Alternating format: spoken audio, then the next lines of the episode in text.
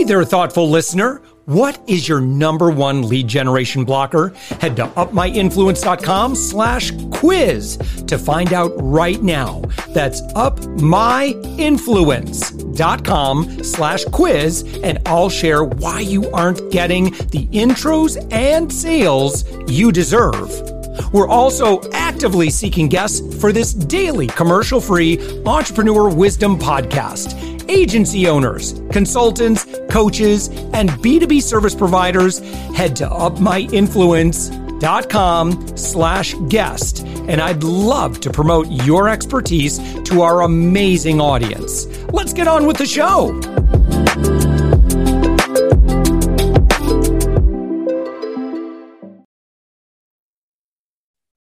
With us right now, it's Reiner Lomb. Reiner, you are the author of the book Aspire Seven Essential Emotions for Leading Positive Change, no matter where you are.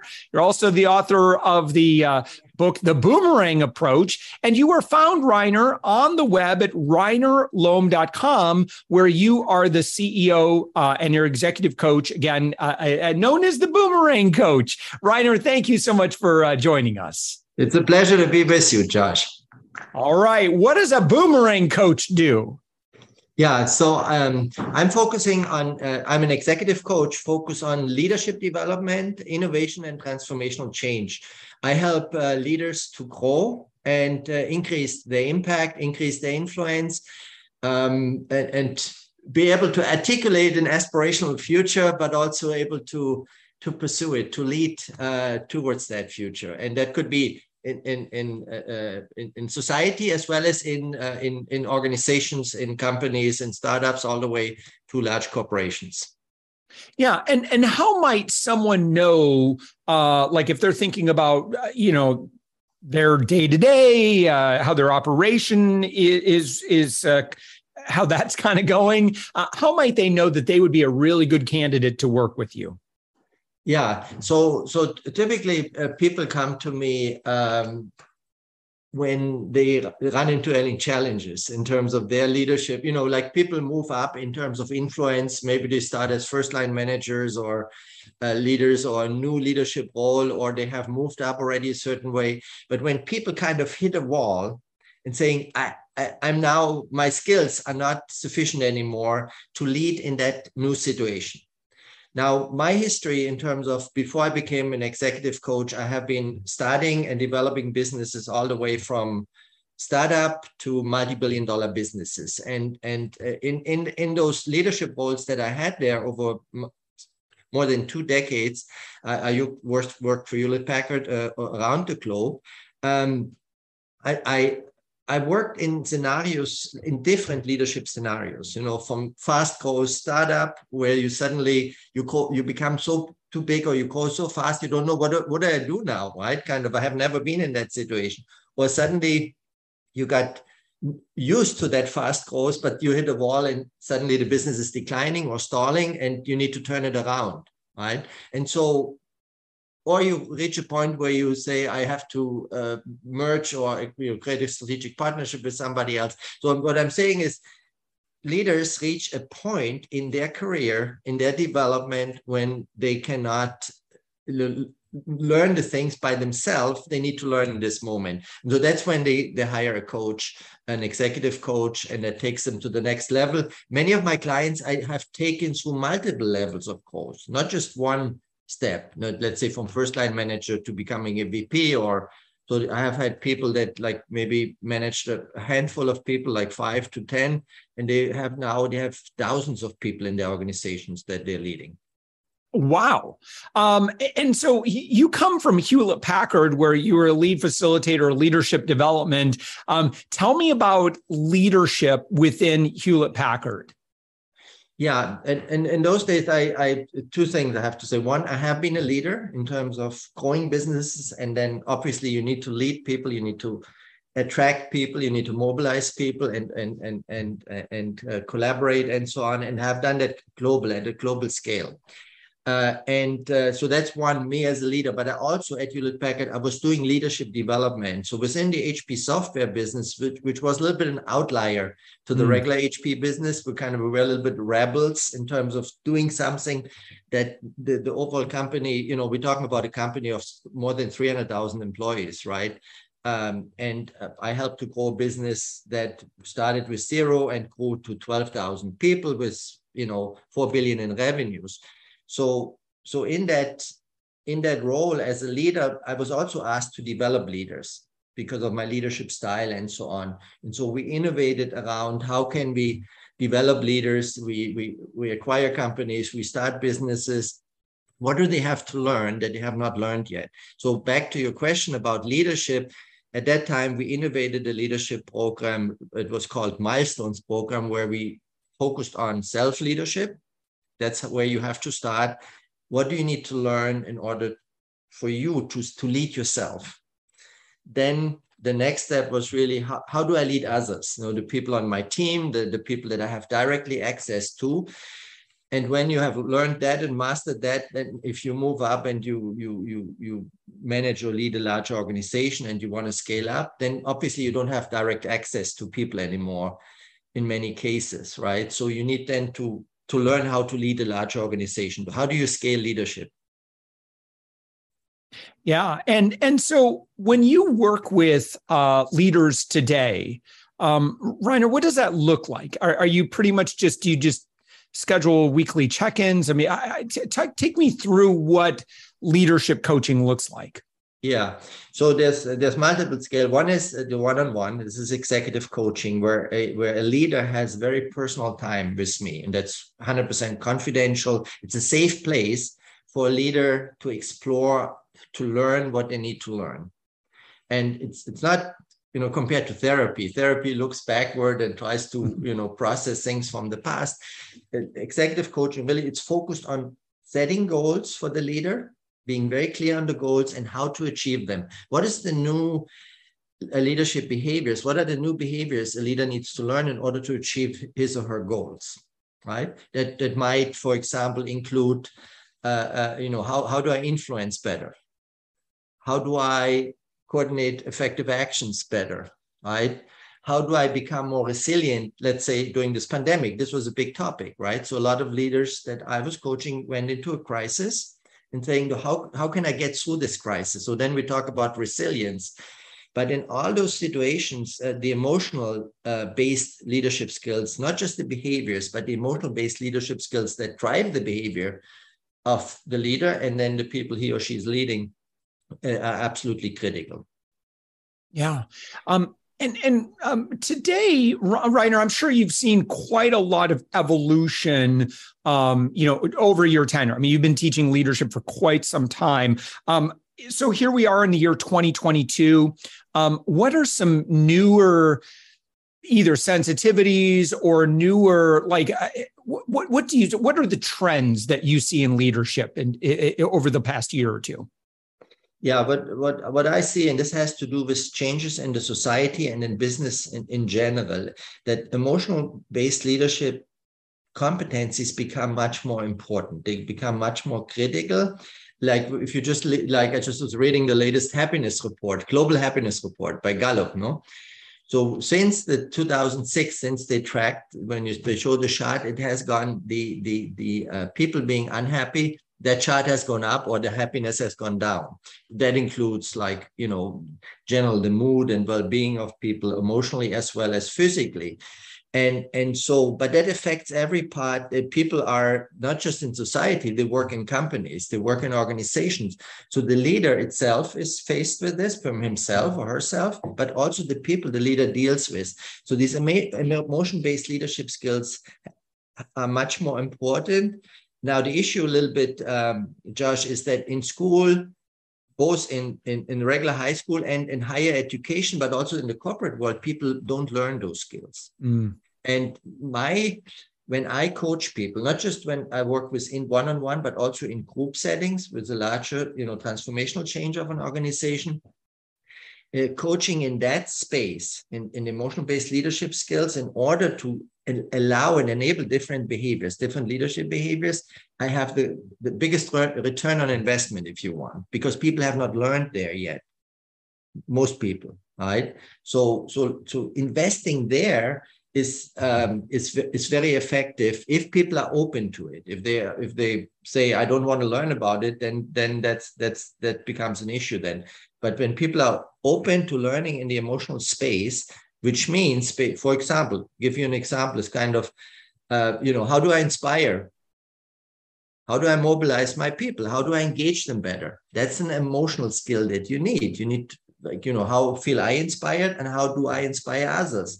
Or how do I become a more optimistic leader in order to become a visionary leader? Right? I need to be, be more optimistic.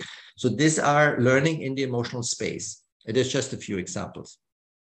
And uh, I'm ask you kind of a silly question, but uh, are le- is there such thing as a natural born leader? I mean, where where do where does one how does one become a leader? Yeah, this is this is a very interesting question, and I observe children as well. I have children myself, and and and and you know see other children uh, uh, for friends and so on. And uh, when I observe them and play, you know, what are the leadership behaviors, right? But I would say the, the, the fundamental um, requirement is that somebody aspires to lead. Somebody aspires to create change, create a better future, to some kind of thing. So if that if that emotion is not there, that aspiration is not there, then people are most likely not to lead. So, so, so having that said, if somebody cares about something deeply, so somebody might have not been leading for, for many years, but suddenly that person starts to care about something that is deeply personal, then it opens up the possibility to become a leader.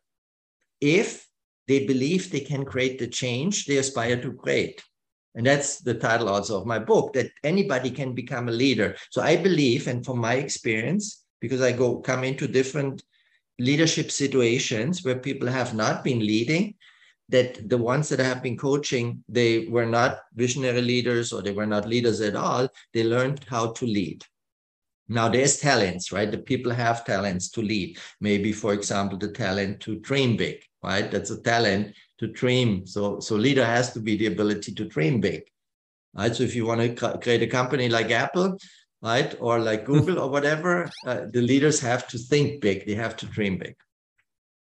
Interesting. And and how do we? Let's say that we do have as a leader, we have a big vision. Like we get it. Like we know why we're here, and but somehow like we feel that there's a disconnect right? Um maybe it's it's it's larger than us it's more systemic um uh, or maybe we're stepping into a new role and we clearly see that there's a little bit of a disconnect right? So in other words um i might be standing on front of a room and on stage or something like that and uh, i maybe there's a cynicism uh you know but the but the the troops just aren't buying it. What's going on? How can how can i solve a problem like that? That's a that's a wonderful question and that happens oh yeah. cynicism that happens quite often right? Especially when people have been hit hard. They have been told these uh, empty promises, right, of a future, and mm. they have not materialized. So I have seen that. Is so so that is where the really the, the the the leadership opportunity comes in, right? First of all. I think that people need to feel that what you are dreaming of, what the, the vision that you are conveying is really authentic. You deeply care about it, right? And people feel that if you can connect it, but also that it connects to what people care about so that you have that alignment what you care about and why do you even why do you care about that vision right? And so if you say like if you just say the numbers and say we need to grow 20% year by year that might be totally meaningless to people. But if you say look here's the vision to grow our business and this is why we want to grow it because that that's how our company will change how our world will change. And this is what it means to you in terms of your career of your personal life in terms of your own aspirations. So if the, leader can align the vision and the purpose of the company with, with the, the vision and the purpose of the people, then suddenly people will listen. And if it, it needs to be authentic. no, if it's an empty, just mm-hmm. empty words, they don't mean anything. And you know, so so the people the they need to feel the leader really cares about it and cares about the people he's talking to. Yeah, and and, and in fact, your book, Aspire: uh, Seven Essential Emotions for Leading Positive Change, no matter where you are, addresses this. Yes, exactly. It is because it's an emotional competency, and I learned that uh, over you know my decades of um, of, of leading.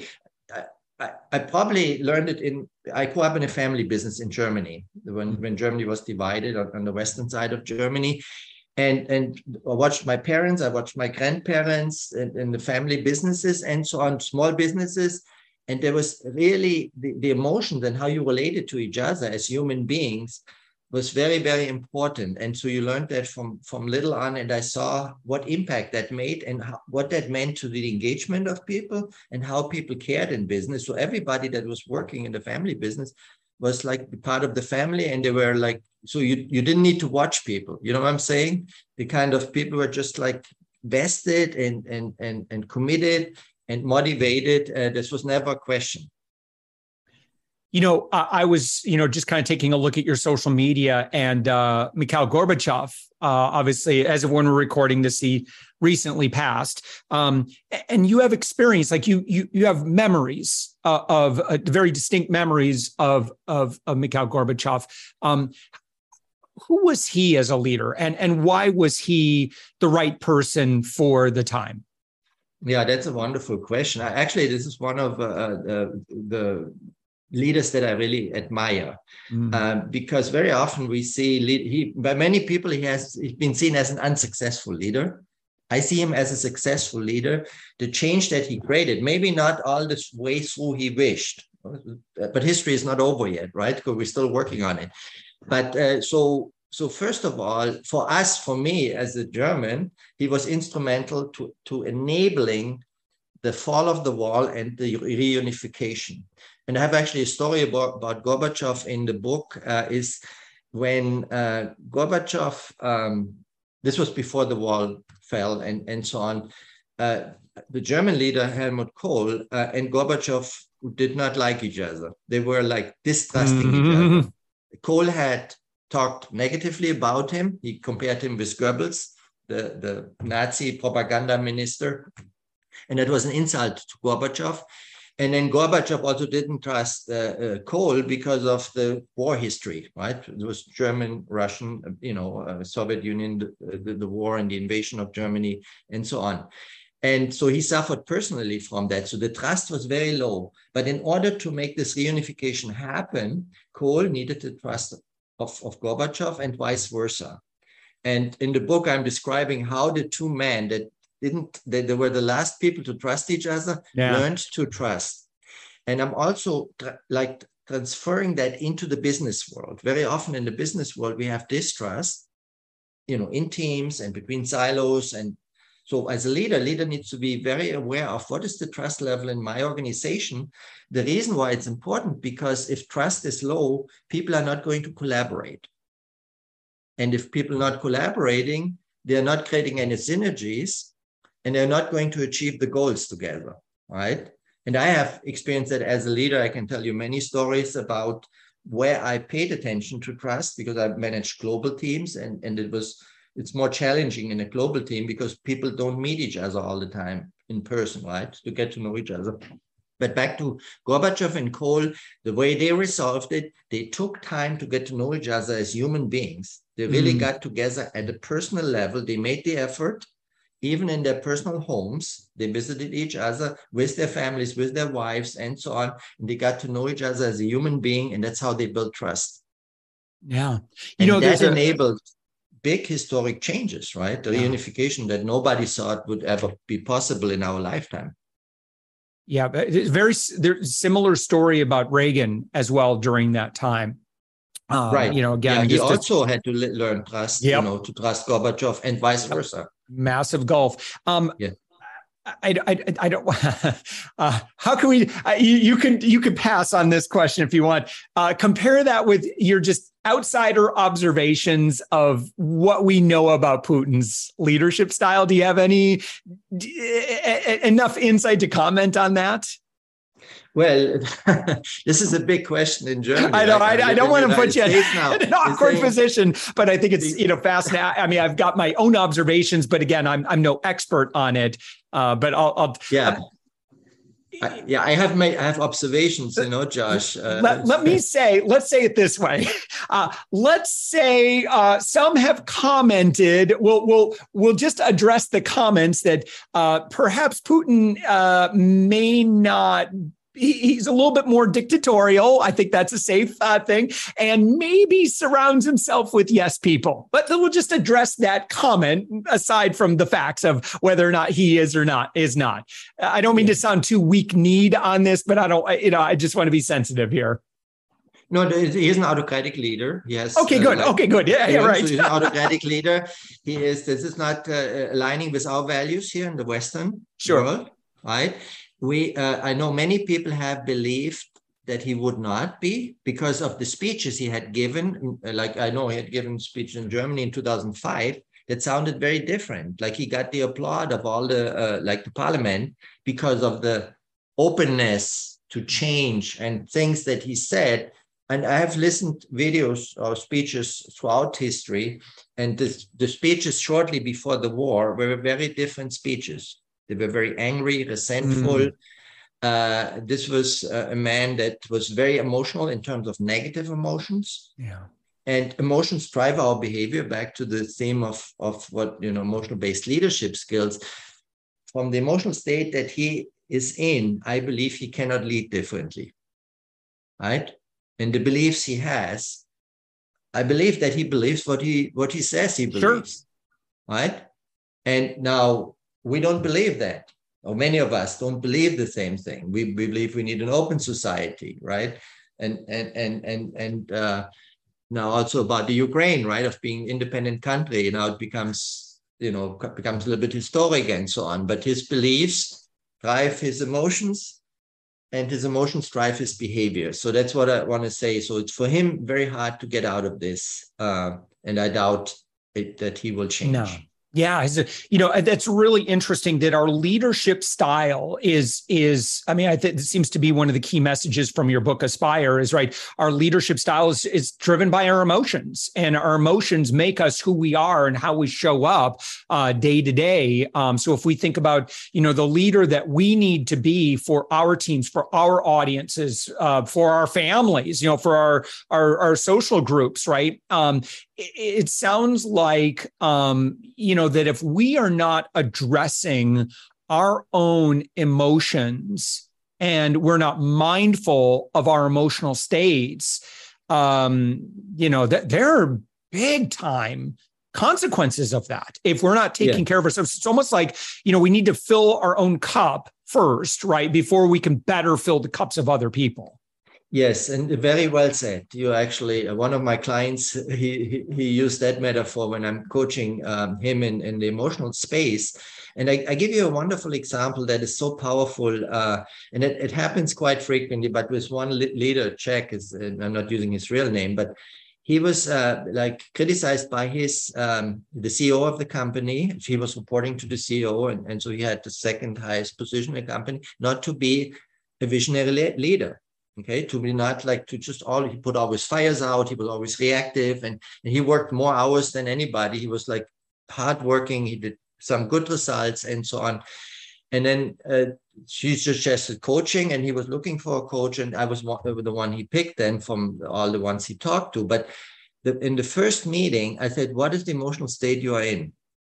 And he couldn't say that. And i said tell me a little bit about you know what is going through your head. And then he I found stories about resentment towards his boss. There were also, mm. you know, like like the, the boss was always like criticizing him, even he worked so hard and so on. And I said, well, it sounds like all the stories you're telling are stories of victimhood, that somebody did something to you that Ooh. you didn't deserve, Ooh. that was not fair. And so it sounds like you, you live in resentment. Do you feel resentment? He said, yes, that's it. I'm resentful. And now resent, this is an example, is an emotion that holds our mental energy in the past because it, it's focused on something that somebody did to us and it's happened already. Now that mental energy of resentment does not allow us to look into the future. It doesn't allow us to be hopeful or optimistic. So it's impossible for us to be a visionary leader if we live in an emotion of the past. So in order to help him as a coach, I had to help him create a shift from opti- from resentment to optimism. And I couldn't do that. There's no straight line from resentment to optimism. You, I had to help him get first to acceptance. Acceptance meaning this happened to you in the past, but it's done already. You cannot change what your boss did, what the CEO did to you.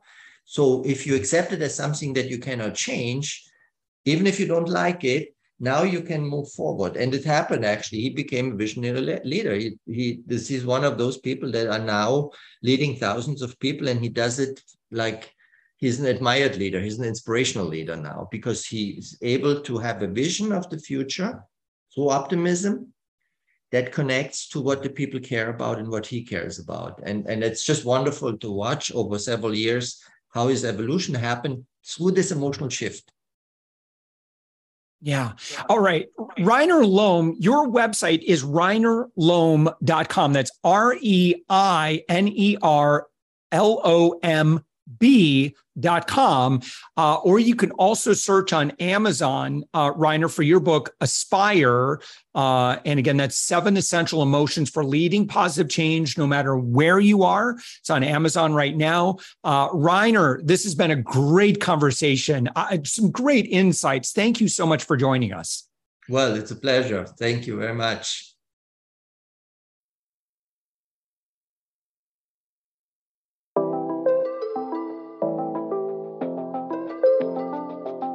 Thanks for listening to the Thoughtful Entrepreneur Show. If you are a thoughtful business owner or professional who would like to be on this daily program, please visit upmyinfluence.com slash guest. If you're a listener, I'd love to shout out your business to our whole audience for free. You can do that by leaving a review on Apple Podcasts or join our listener Facebook group. Just search for the Thoughtful Entrepreneur in Facebook. I'd love even if you just stop by to say hi. I'd love to meet you. We believe that every person has a message that can positively impact the world. We love our community who listens and shares our program every day. Together, we are empowering one another as thoughtful entrepreneurs. Hit subscribe so that tomorrow morning, that's right, seven days a week. You are going to be inspired and motivated to succeed. I promise to bring positivity and inspiration to you for around 15 minutes each day. Thanks for listening, and thank you for being a part of the Thoughtful Entrepreneur Movement.